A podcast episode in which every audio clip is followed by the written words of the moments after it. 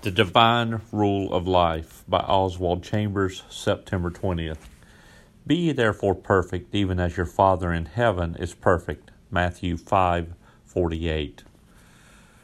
Chambers says our Lord's exhortation in these verses is to be generous in our behavior to all men. In the spiritual life, beware of walking according to natural affinities. Everyone has natural affinities. Some people we like and others we do not. Yet we must never let those likes and dislikes rule in our Christian life. If we walk in the light as God is in the light, God will give us communion with people for whom we have no natural affinity. This is shown forth in our Lord's example when he says, Be ye therefore perfect, even as your Father in heaven is perfect. This means to display the divine characteristics of Jesus Christ to display that we love one another as Christ also loves. This is played forth in many characteristics in our life.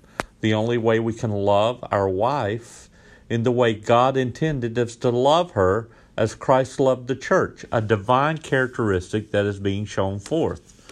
The expression of Christian character is not doing good, but it's godlikeness, Chambers says. The divine characteristics are as follows the fruit of the Spirit is love, joy, peace, patience, kindness, goodness, faithfulness, gentleness, and self control. This is living by the Spirit, where the natural man would be to seek after envy, drunkenness, carousing, and the like. But we practice having Christ likeness in our lives. It's the supernatural. It's not done by man, it's done by God living in us and through us. It's the Holy Spirit that causes us to love our neighbors as ourselves. Because naturally man would be self centered, but again we come back to a theme of Chambers' writings over and over. Self must be removed. God must be elevated. Christ must be supreme in our lives.